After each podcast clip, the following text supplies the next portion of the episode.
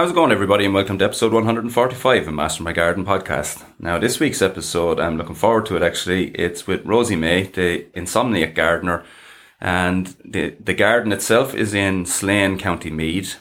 And we've been trying to line this up for a couple of weeks, and between one thing and another, we're, we're getting to do it now, and it's uh, it's one that I'm excited about. Uh, Rosie does gardening talks. She has an open garden, but only open by appointment. So you'd have to you'd have to check out on the website and so on. And it's more open for groups than individuals. But I suppose Rosie has um, a really nice garden. I haven't personally seen it yet, but looking at it on Instagram and so on, a really nice garden. But she's also very, very down to earth in her uh, in, when she's talking about her garden and how she goes about her garden. So I think a lot of people will be able to connect with her. So, Rosie, you're very, very welcome to Master My Garden podcast. Thanks very much, John. It's a, it's a pleasure. And uh, yeah, it's great. It took a few weeks, but between colleges and all the different things trying to sort yeah. everything out, we finally managed it. So finally managed it. It's time, time of year anyway. There's lots of stuff going on for Absolutely. people. So yeah, no, no worries. Yeah. Um, I suppose the first and obvious question is the insomniac gardener. Where, where did the name come from? well, uh, actually, uh, during the snow in 2018, uh, when I couldn't garden, um, I was bored, and a friend of mine was texting me saying, "Oh, send us a few photographs of the garden in the snow." Right. So I did anyway, and she said, "Oh, you should put it up on Facebook." And I said, "I'm not on Facebook." And she said, "Well, get on Facebook." So then, of course, there was the what'll I call myself? So my husband just laughed and he said, "You know, Rosie's garden sounded, you know, like there's probably loads of Rosie's gardens." So he said, "Why don't you call yourself the insomniac gardener? Because you never sleep." And you're always you're always meant to be planting at four in the morning, which is true because I am a real insomniac. So th- that's how it, as simple as that. Just you know, a joke, really. Yeah, and and yeah. and you would you would be awake in the middle of the night thinking about the garden, would you? Oh well, I mean, I might as well be thinking about something useful, you know. Uh, Very good. And the garden is in Slane, as I say. I haven't visited yet, but but, but we'll yeah. definitely at some point in time uh, yeah. So, so tell us about the garden. Obviously, Slane, for anyone like we have listeners in the States and, yeah. and the UK, Slane yeah. is a very picturesque place anyway. Uh, the yes, Boyne Valley, uh, mm-hmm. well known for really mature trees and mm-hmm. yeah, the Boyne River and, and so on. Soil. Rich, rich soil. soil. yeah, yeah, without Absolutely. doubt. Absolutely. Yeah. So, um, yeah, well, I'm, I'm, uh, as I say, I'm from County Meath, myself, uh, Dunshaughlin, and you know, moved to Dublin and did all that. And we were actually about to move to Dubai. Um, my husband had gotten a job out there. And then we said, where are we going? Um, we said, oh, because we'd like to buy a house back in the country. So we just started looking. And then my dad, ironically, found this house and we found the house at the same time, not knowing it was the same place. Right. And you couldn't have picked a better location. Now, it's an old house, but it's talking about the, the picturesque views and the big trees and the, and the like um, the Boyne Valley is so historic. So our view actually is there's a valley in front of the house, and then that leads up to the hill of Slane. So uh, we've a beautiful um, view right in front of the, house, the borrowed landscape, if you like. Brilliant. And it's on three acres. Um, it used to be, it's an old Georgian farmhouse, so it would have had like hundreds of acre, acres back in the day, but there's three acres left in the garden. But it looks as if there's much more because, there's, as I say, there's that beautiful view in front of the house. Yeah. Uh, yeah three acres, so you you, yeah. you have a large scale garden. Um, yeah, you have to be careful what you wish for. Yeah. Because, uh, uh, mean, so, so I suppose describe the garden to us and, and maybe tell us. Uh, okay. Uh, as as I say, I haven't been there before, so yeah, yeah describe what we're looking at. Um, I okay. know you did mention before we started recording that there's some mature trees and so on on it. So maybe tell us yeah. about it and how, how it's laid out and all that. Okay, well, it's um, it's actually on a on a on a hill, and the hill is, as I say, is opposite the hill of Slane. So there's the valley in front of it. Um, they certainly knew how to pick their sites back da- back then. The house would have been, and uh, kind of outbuildings would have been built in the late 1700s, and there were a lot of trees, lime trees, uh, sycamores, ash. A lot of the sycamores and ash would have just seeded about over the years. Mm-hmm. And there's a few mature Scots pine just, uh, again, just kind of dotted around the garden. Now, we moved in 20 years ago, and since then, we've probably lost about 10 or 12 trees in storms, which is always a kind of distressing thing because, you know, you're just looking at this beautiful, you know, tree felled by whatever it happens to be. One, one year, two uh, twin lime trees, they were twinned at the base, mm-hmm. and it was New Year's Day, and they fell, uh, but luckily they fell in an L around the house. Wow. So they hit the, they missed the house, thank goodness, you know. Yeah. But they they give um so so when we moved, there was nothing else. There were all the mature trees, no plants in the garden, what to speak of. At the front, um, there was an old kind of land commission fence, but no hedge or anything. And then in the we moved in in December, and then in the January, February, um, a lot of bulbs started to come up. So we were thrilled to see there were some snowdrops, Yeah. uh, as there are often in these old places. And then in the uh, April, uh, lots of bluebells appeared as well. Ironically, the Spanish, the Spanish bluebells as well as the the local, the native ones. You know, so that was it. And then we just went about planting basically because, um, as I say, you have to be careful what you wish for because I always wish for a big garden. And my husband handed me, there's a famous story about him handing me a piece of graph paper. And I was looking at him going, what's that for? and he was like, to plan your, you know, the garden of your dreams. And I had this image of me circling beds. And if, I, if I'm actually ever advising anybody, I say, you know, plan the beds and decide what you want. And of course, sure, I didn't do that. The graph paper's still upstairs. But I did immediately start planting. And it was literally hoofing things in and you know, it takes you a few years really to get to know a garden because, you know, where the wind, where the prevailing wind Mhm. comes from. You know, there's something basic like, you know, where's where's north, south, east, and west, you know? Yeah. Um, That's an interesting one like because uh, yeah, last week's episode we spoke about that getting to know your Mm. garden. Um, really. and Yeah. it's yeah, it, it, it is something that most people most people when they're starting off they probably don't do. They just No. know what they kind of want in their head, Yeah. and that's generally speaking from you know Instagram or books or Pinterest or wherever it is, and they want to replicate that or something similar. Um, yeah, well, it, it is interesting because uh, being on Instagram and, and obviously, as you just mentioned there, you know, you've got followers, you've got followers in in, in America, and same here, America, a lot of people in Australia, and eh, you know there are different climates, needless to say. So you know, Yeah. you're looking at something on Instagram, you're going, God, I love that, and you realize it's, you know it's not going to do. And I mean, a lot of the workload is because I am stubborn, so I do have tender perennials that I have to then load onto a sack truck and drag into the greenhouse. And you just every year, and then you know my husband's in the background going, "This is not sustainable. What are we going to do in ten years?" You know, and I'm like, yeah, yeah. "We'll worry about it then. We'll worry about it then." So but it is true, you know, that you have to just know like the basics. I, the, for me, the most important thing is the prevailing winds. And our Yeah. neighbours always laugh because they say it's great because uh, you're the first house, so you break our, our prevailing wind is westerly, so we kind of break a lot of the wind that goes towards their houses. yeah, So, so you know that's that's good. And then you know obviously the sunshine, and then the soil. Like, what's your soil like? You know, so that's another key. You know, there's no point in trying to grow rhododendrons and camellias and all that stuff if you have really alkaline soil. So Yeah. it, it's just, and, and that takes time. That takes time. and you you would have relatively alkaline soil there, I would guess, except Funnily be- enough, funnily enough, no. Um, um, where I grew up, uh, um, which is only about uh, 20 miles away, yes.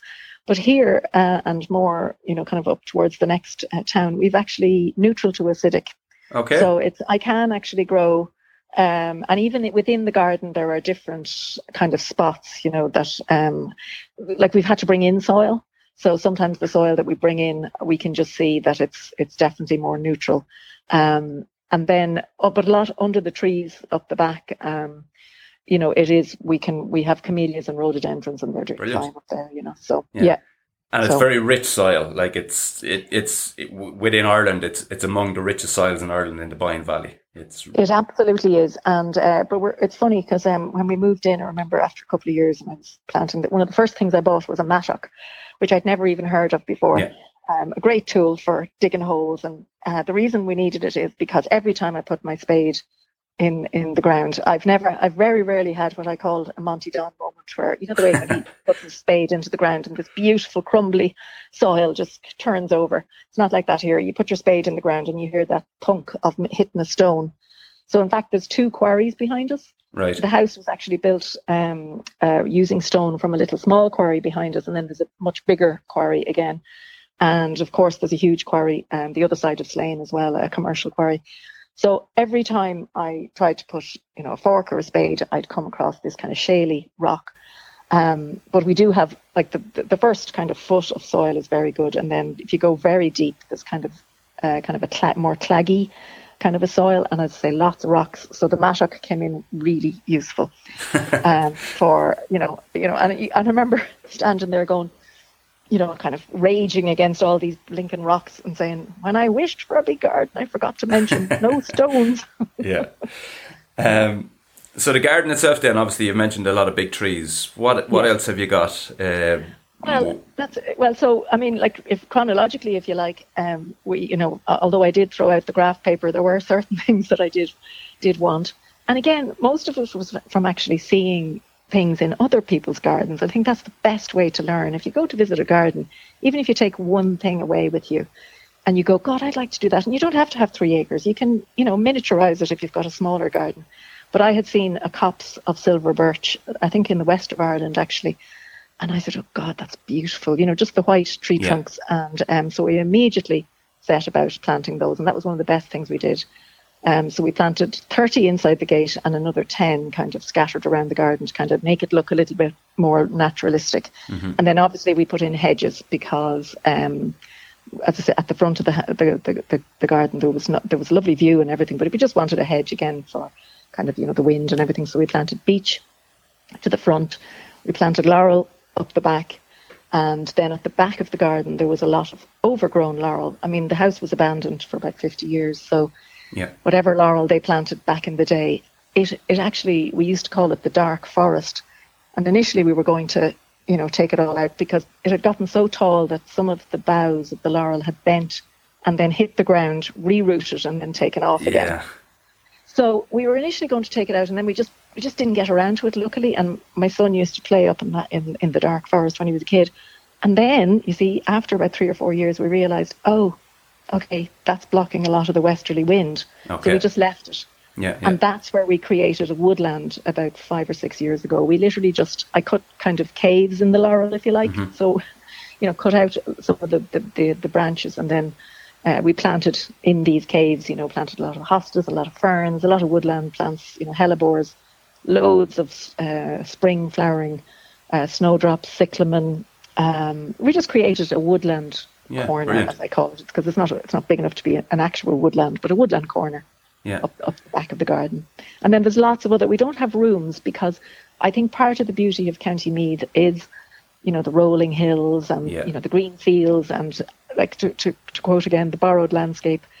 And so although we don't have garden rooms, there are very distinct different feel, you know, like the different kind of corners of the garden, if you like. Okay. Um, like I mentioned there, the, the woodland corner. Um, we we've a, a little kind of a meadow area that leads into that woodland corner.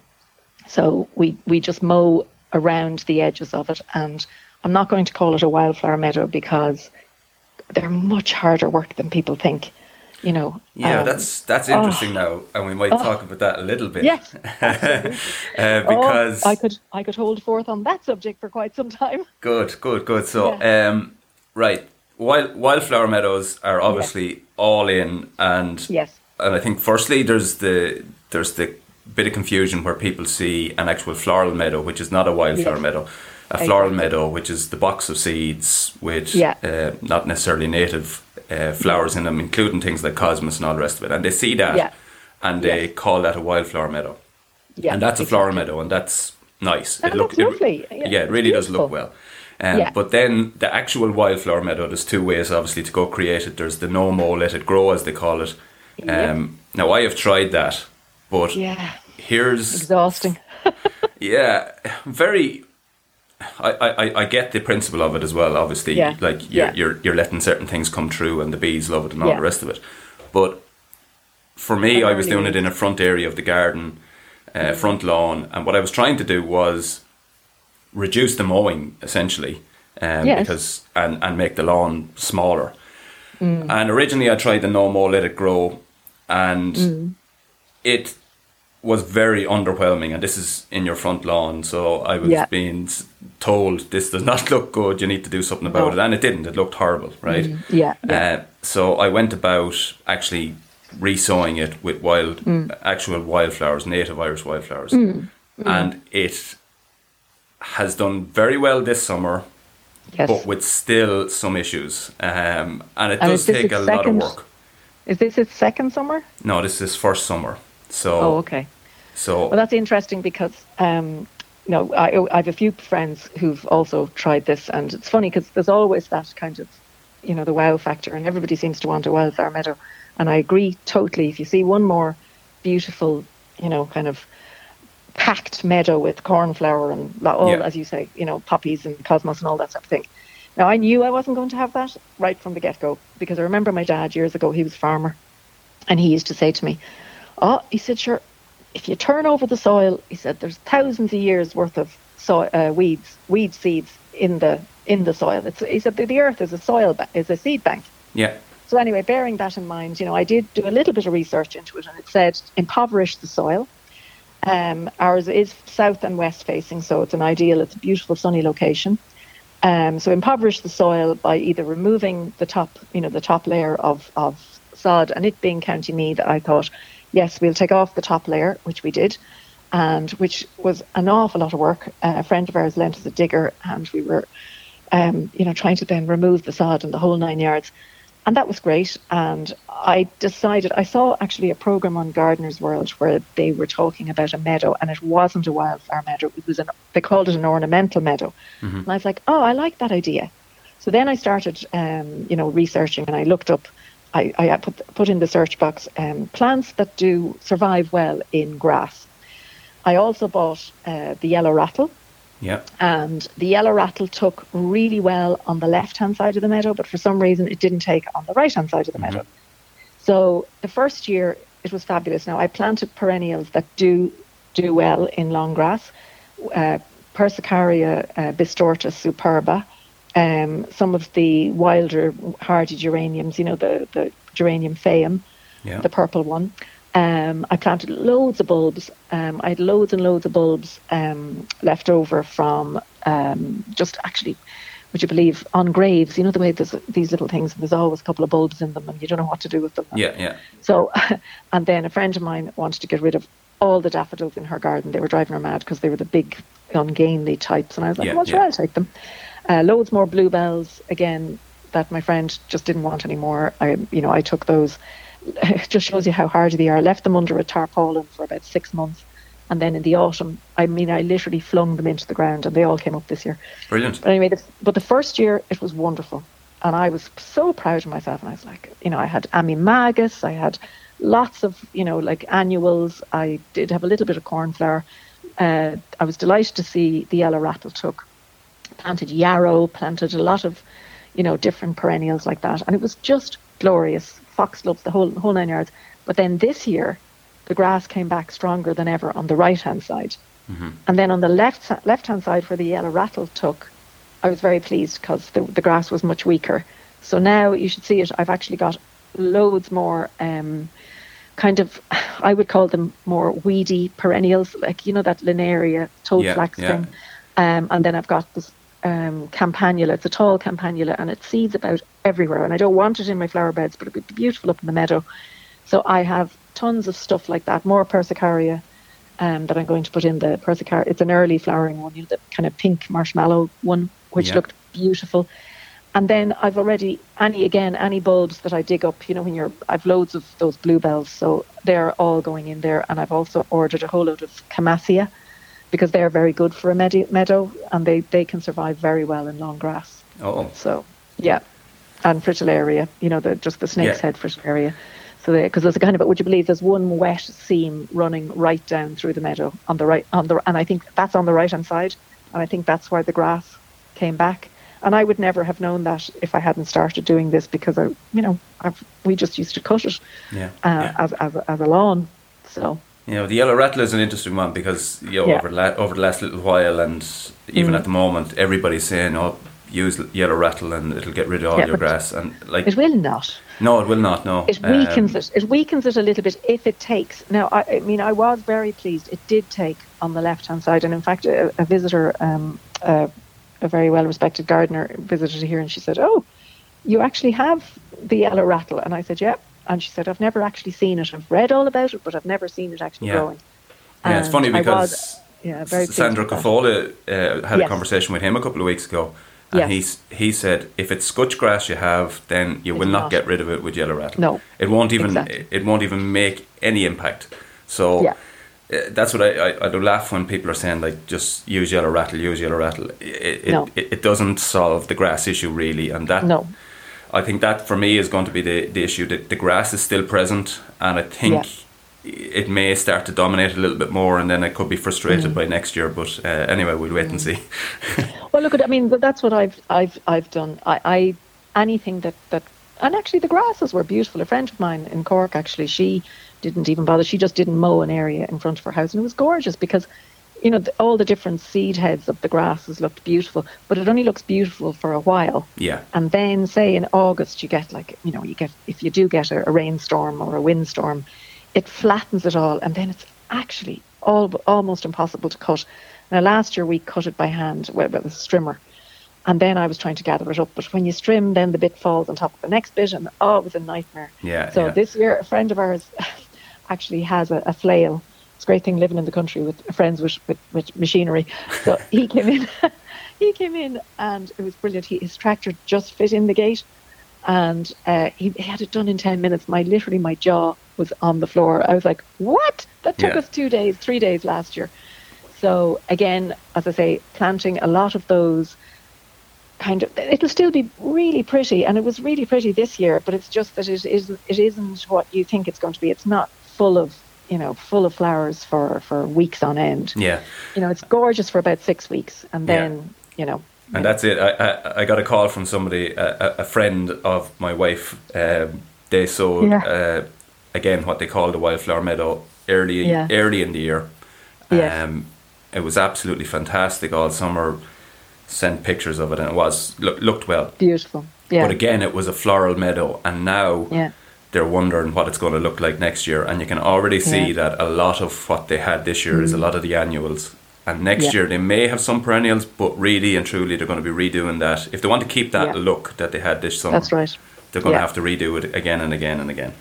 Um, yeah and that is so- that and, and all that eh, you know when you you know you're if you're researching it and so many of the different you know websites you know obviously they want to sell more seeds but they do say oh yes and the annuals will drop their seeds no they won't i mean a few of them- one or two of them might but i mean you know i had cornflower in the meadow the first year as i said because i had we had scraped it and we were on bare soil and we Yeah. you know so a lot of it but like you just said the scutch grass that that came back and so year one was was really pretty but not one of the the, the cornflowers uh, that i sowed not one of them could battle with the scutch grass coming back you know so Yeah.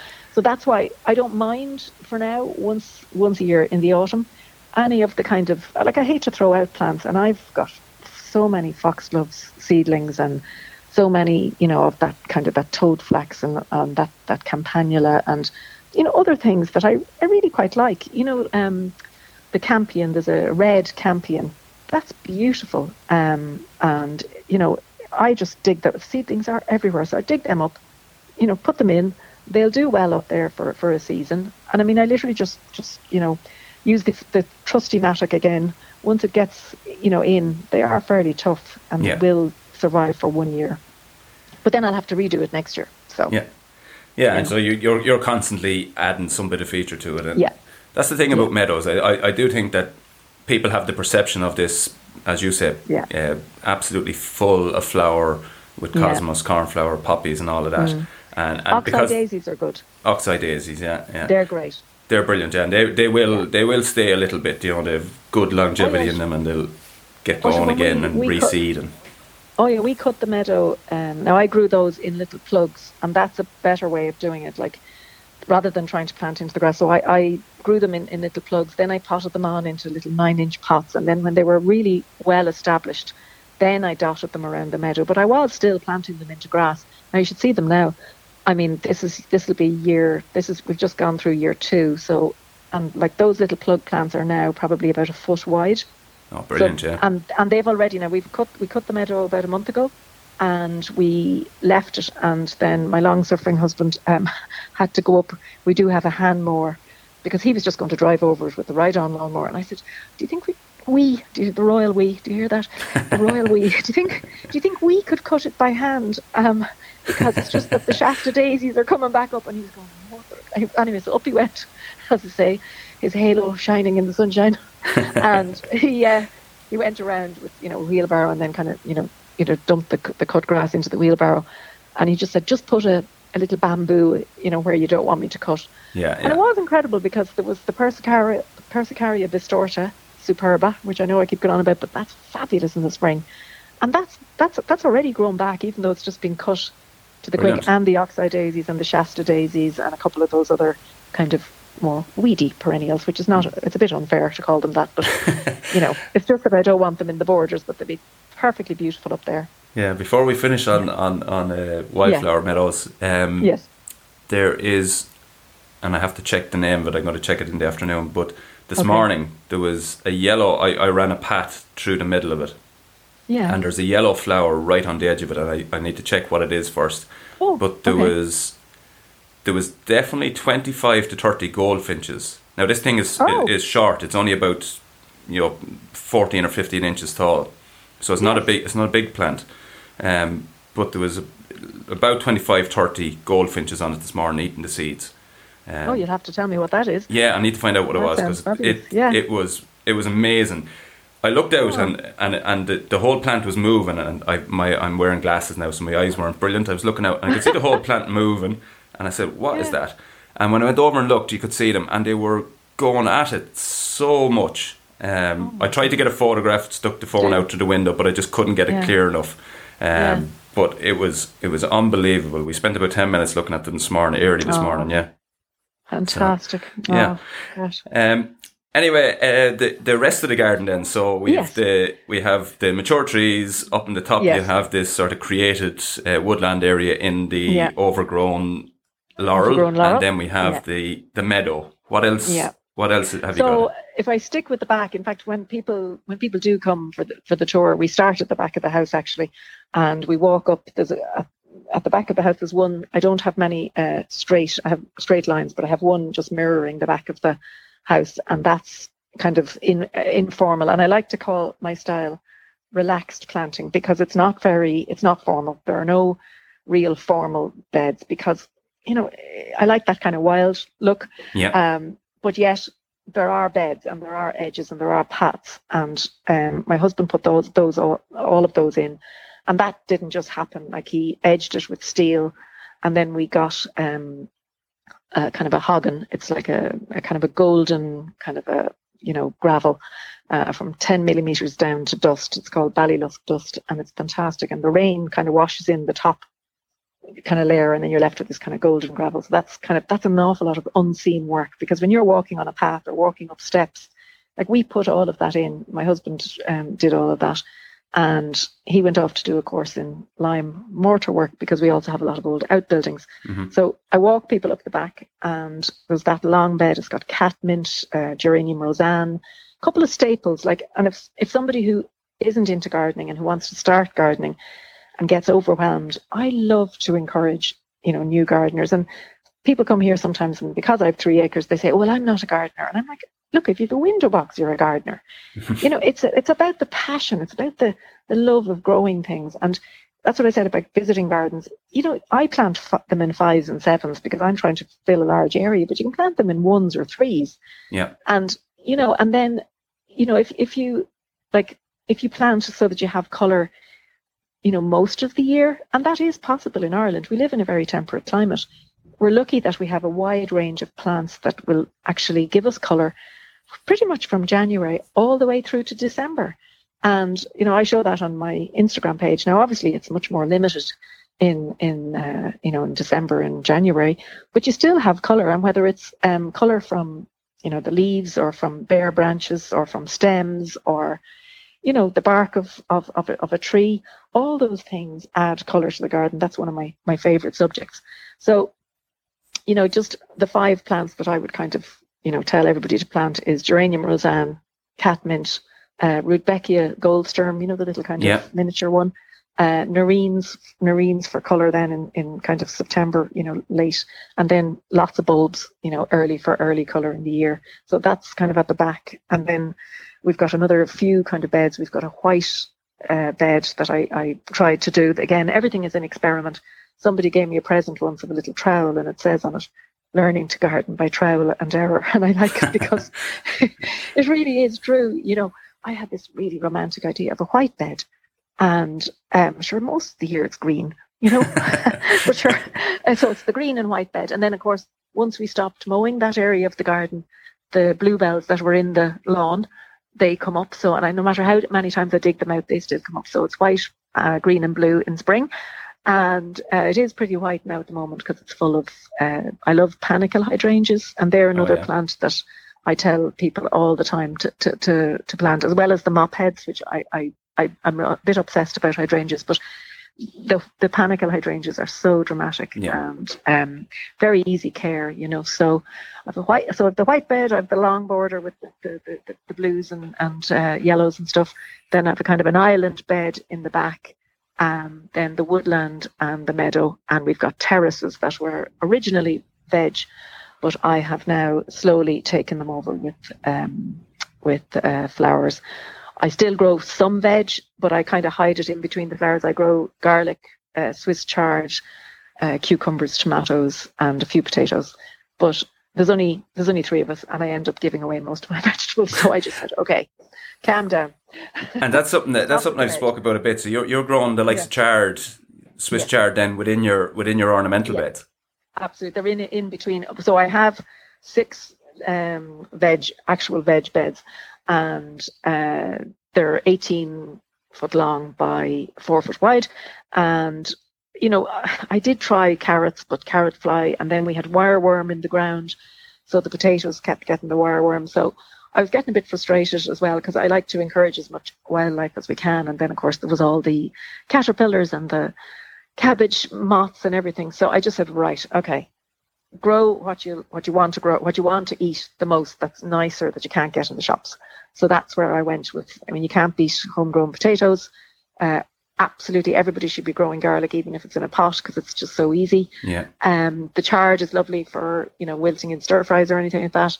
Uh, tomatoes, uh, cucumbers, you can't beat them fresh and stuff like that. But a lot of the other stuff, like you know, I know carrots are supposed to be easy, but oh, you know, they just ended up, you know, with carrot fly and everything. So, and plus, i have I've limited time, and you know, if you're going to do so like a lot of work on vegetables, you know, you, you just, you know, you, you, that could take up all of your time. Yeah, without doubt. Do, and I and I haven't even got to the the rest of the garden yet. so, I mean, in my description, I'm, I'm, i have I've described the back. That's the back. yeah. Uh, so the, the the front then let's let's move to the yeah. front. Um, we, okay, we so come back to something you mentioned there in a minute, but tell us about the front then oh, as well. Well, at the front, as I mentioned, the, the, the silver birch, when you drive in, yeah. you have 30 silver birch, birch on the left. And I love that area because that has colour, like, you know, all year round, obviously yeah. from the white stems. It's underplanted with snowdrops. When the snowdrops go, then we have um, tulips. And there are perennial tulips, even though people don't um, realize it. Uh, mm-hmm. If you mm-hmm. buy any of the, if you're lucky enough to buy the Darwin hybrids, um, those tulips, I have just the red and yellow Apeldoorn tulips, and they've been there for 18 years, and they're still coming back every year. Yeah, that's that's um, what I've planted over the last couple of years. Is is oh, all apple Apeldoorns. Yeah. Apeldoorn, yeah, they're yeah. brilliant. And then when they go, then there's bluebells, and then I have foxgloves, and there's forget me not. And then obviously during the summer, then there's just the beautiful, the white kind of purity of the silver birch. And then we move along, and I've got, um, which actually accidentally turned into our pet cemetery, but we, um, because we, we so I many. shouldn't have laughed there, but yeah. I know. um, I, know. I, I, have an area like that as well. yeah, yeah, and it's like, and then, as I mentioned, we've lots of stone and uh, my husband carves their names on big rocks and puts them down there. And also, we've had little funerals, you know, when my when my, my son was small, and the nieces and nephew, nephews used to come to the, the pet funerals, and right. so they're all yeah. they're all planted down there in amongst, and they all got a plant each. So of course, that was another excuse for another area of planting. And then we walk across, and we've um, we've got the beech hedge at the front, and uh, inside the main gate, we have some copper beech. And a couple of years ago, actually, it was only gosh, it was only a year ago, a year and a half ago, a friend of mine um, who sells plants, um, he texted me and said, Do you want a bargain? Um, because a lot of the hydrangeas that are sold for Mother's Day, mm-hmm. they had gotten frosted on them. So he's a real plants man, and I admire that about him. He never throws out anything if he, if he doesn't have to, but he knows they'll always get a good home here. So I bought them, and they're now planted inside the gate under the copper beech. And what I'm attempting to do is, uh, this sounds very fancy now. I was saying it to a friend of mine. I said, "Oh, I think I'll just make, it into a hydrangea hedge." And she said, "Oh no, dear." She says, "Oh no, a hydrangea lawn sounds so much better." And I was like, "Oh yeah, I like the idea of that. I like it. You know the way in some of the big houses they do um, a laurel lawn, which I Yeah. think is rather boring. But anyway, anyway, so I'm going to have a hydrangea lawn. So because there's about thirty of them down there, and um, And so they're planted in a block. in yeah, uh, like so. There's the the gate, the driveway, and then on either side of the gate, there's one copper beech on either side, and then of a column or copper beech, kind of just up a little bit. So underneath of all of those, we've planted like 15 hydrangeas on either side. Very and, nice. uh, Yeah, and it's great because it gets it gets the runoff because it's at the bottom of the hill. It gets the runoff from the house. So Yeah. there's plenty of water down there. And, so and which happy. hydrangea is it? They're a mix. They're just they're just a mop head hydrangea, and there's pinks and blues and all sorts. And in fact, um, you know, I don't, I don't. None of them were named. They were just Yeah, you know, yeah, he, yeah. he had gotten them in. And when you walk on, then we actually have an area down there where we planted the other ten silver birch, and there's a kind of a bank, and we've a pond down there, and the pond it runs off. It's a natural pond because it's the overflow Oh, lovely, yeah. from. It's actually the overflow from the well of the house. And when we moved in, the lady we bought the house off, she'd she'd been here for two years, and she said, "I think there's a pond here." So I went in one day in the February twenty years ago, and it's it did seem a bit boggy, and I started pulling the grass. And when you pulled, I pulled a bit of the grass, and of course, the we, the the roots were about two feet long. You know, like that scutch Yeah, yeah. grass Yeah. and you know glistening white and immediately it kind of came up with that kind of a you know a suction sound and I just kept pulling and pulling and I think four hours later my husband came down to find me and I'd, I was like I found a pond it's so exciting woo you know so it was brilliant and of course that was another planting opportunity and I immediately planted um, one gunnera in the corner uh, which has done beautifully and it looks very um, you know, very architectural there in, in the background. Not the not the, the spready type. Um, isn't there two types? There's Gunnera manicata and Gunnera tinctura. Tinc- I don't know how to pronounce it. Uh, tinctoria, I think it's called, and it's not the one that that seeds about. Okay. And it's it's quite well behaved. It's it's it's in the, it's in the corner, and fabulous big architectural leaves. And then I planted all around. It talk about a planting opportunity. You know, slowly I've just been encircling the pond with, um, you know, like things like um, Rodgersias and astilbes and stuff that I couldn't grow because my garden is quite dry with all the big trees. Yeah, yeah. So, you know, all those lovely kind of damp loving plants, they're all around the edge of the pond now. Brilliant. And then there's, yeah, loads more. There's roses, there's orange. I've kind of lots of orange apricot roses down there as well. Yeah, so, sounds gorgeous. Definitely, we're definitely going to check it out. Um, Before you, before you took on this garden twenty years ago, Yeah. had you been gardening prior to that? Had you? Oh yeah, I mean, I was literally. I thought I was a gardener when I was four, um, because my mother gave me a little patch. Um, Yeah. She was a very avid gardener. My dad uh, was a gardener as well. Uh, they were they were both really really into the garden, and um, my daddy was a farmer, but he also was very much into the garden and loved roses and was always coming home with something.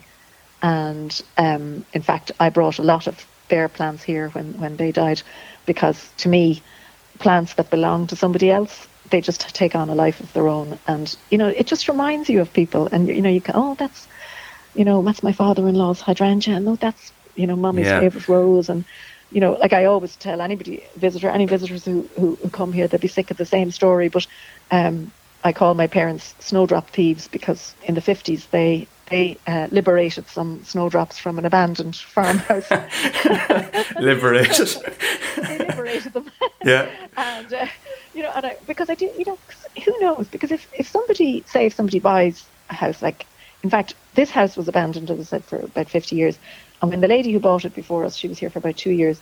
They har- they had a digger because they were taking out a lot of kind of weedy um, Yeah. ash trees and stuff that. And she just said, "Oh, it unearthed an awful lot of bulbs." And she said, "I didn't know what they were, so I just put them here." Now, as it turned out, they were all snowdrops. Right. And if they had thrown those out, like if, if somebody doesn't know about gardening and they just dumped that topsoil, there go all those beautiful snowdrops, which, Yeah. as you know, are so difficult to get and to get them to grow. And so it's lovely to be given snowdrops from somebody. So I, Yeah, for I sure. dug up, yeah, we dug up loads of snowdrops from my parents. And that's something that that's something that has come up I don't know how many times, but it has come up at least Yeah. twenty times over the over the last two years on the podcast. Is uh, Really? have, having plants that have come from particularly Yeah. parents or, or grandparents' Yes. gardens, and Yes. how that connection is always there. And and I oh, it's so special. Yeah. yeah, it definitely is. And it, as I say, it's something that has come up, um, just naturally has come up during conversations Yeah. like this on so. Mm. many occasions. And I do think it's, uh, I do think it's a really important part of gardening. And it, like is. young, younger people coming in, they won't know that now, but at No. some point in the future, they'll remember that there's a plant that my mother gave me, my grandmother gave me, my whatever Absolutely. uh, or that came from a, another garden. And I think that's that's at that point in time the connection will be really made, even though they didn't they know now. and it is yeah and it's funny because even i'm a devil for giving people you know um, wedding presents of trees and uh, christening presents of apple trees and you know plum trees for their their their kids and stuff and i mean sometimes you know but i do i know sometimes i'm sure that the last thing somebody wants when they're building a new house is is you know a tree because then they're kind of going you know my garden is a tip you know i don't have Yeah. a garden i have a pile and I'm like, just keep it in the pot for two years and just, you know, mind it. And then I'll plant it for you in a couple of years. But like, you know, just, I guarantee you, you'll be so happy. You know, like three silver birch for somebody, you know, Yeah. instantly you've got that, you know, and, and then, but if you even just throw them in the corner, they don't have to, you don't have to have a flower bed around them. Just plant them. And, you know, while you're getting on with living, they're getting on with growing. That's what I always say because, Yeah. you know, you go and you have your kids and, you know, the birch trees you planted, like that's what we did when we moved here. Like, and like, so many people comment on the birch trees when they walk in because, and I'm glad we went big. We just said we have a big garden. There's no point in putting five in, so we put forty in, and you know it was we. Do you hear me? The royal we again. I bought them, but my husband planted them. and I do like to take credit. So that's great. well, you you gave the instruction, I suppose. I did, yeah. I did, I did help. I, you know, I mixed, I mixed up, you know, you know, some granular seaweed and a bit of compost and, and, and, and, the, and, and the native soil. Actually, that's another good good tip for for planting that I read a couple of years ago.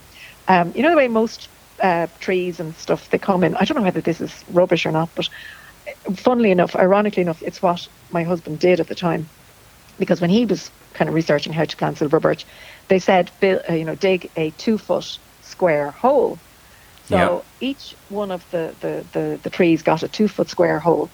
And I read somewhere, and this was only recently because he did this 20 years ago, uh, you know, um, they come in round pots, but don't plant them in, round, in a round hole because the roots are going around and round in the, in the round pot. Yeah. And then if it gets into a round hole, it'll continue to go around. So it'll just be like another pot in the ground. Whereas if it has, if it's a square, it kind of comes up against a wall and it goes through it. So I just thought that was really interesting. And a dear friend of my mum's, she's a brilliant gardener. She's still gardening uh, at 89. And she used to say, it's a bit like making a cake, she said. And she'd say, um, so dig your hole, take out your soil, and then if you're going to amend it with manure or compost or seaweed powder or, you know, whatever organic matter as much as you can that you want to put into the hole, Yeah. she said, kind of mix that in a trug, you know, or in the hole itself. Put it back in and mix it in the hole. So, you know, your your roots are coming out into maybe a bit of compost that they're Yeah. familiar with. Then they're going out into the kind of the mix of your own native soil. And then when they hit, by the time they hit the native soil, they've become accustomed to it. And we've always done that. And I've always found it's better than just digging a hole just the size of the pot and ramming it into the ground.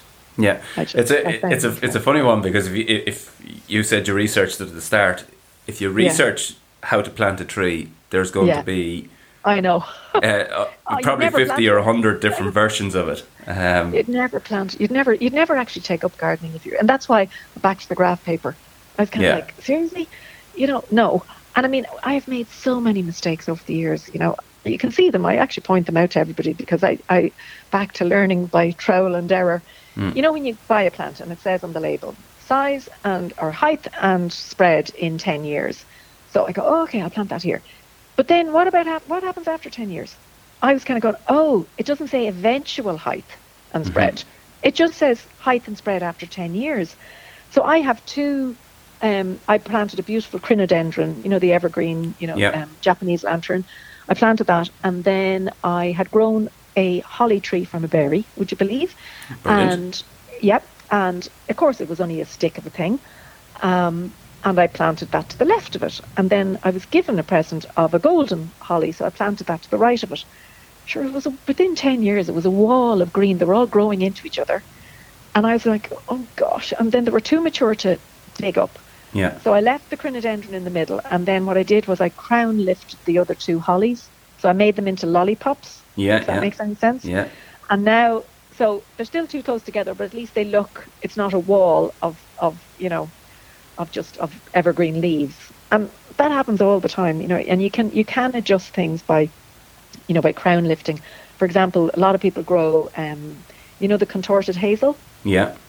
um, which although I love it in the winter with its lovely twisted stems, in the summer it's really a kind of a wall of like you know the leaf the leaves are that kind of they're not a great green, and I was looking at it and I was going, oh God, you have to go. But then I hate I hate killing anything or digging anything up, so I just looked at it and I was kind of going, hmm, I wonder. So I started to crown lift it and I basically cut off a lot of the the, the lower down branches. Right. And then, yeah, and then as I got up about two thirds, you could actually see a lot of those mature, gnarly, twisted branches, and then I could plant underneath it. So I planted agapanthus and different things underneath it. And now it's gorgeous because all the twisty stems are on the top. Yeah, and they're up high and they're, they're above high, eye level, so you're looking Yeah. you're looking up into it without too much Yeah. competition to your eye. Yeah, and then I kind of Very you know, good. at the kind of the, the, the lower part of it where they did start to kind of twist and turn, that's now visible because I you know I crown lifted, it. and everybody loves. Like a lot of the visitors to the garden, they all go, "Oh gosh, I have one of those. I'm going to do that."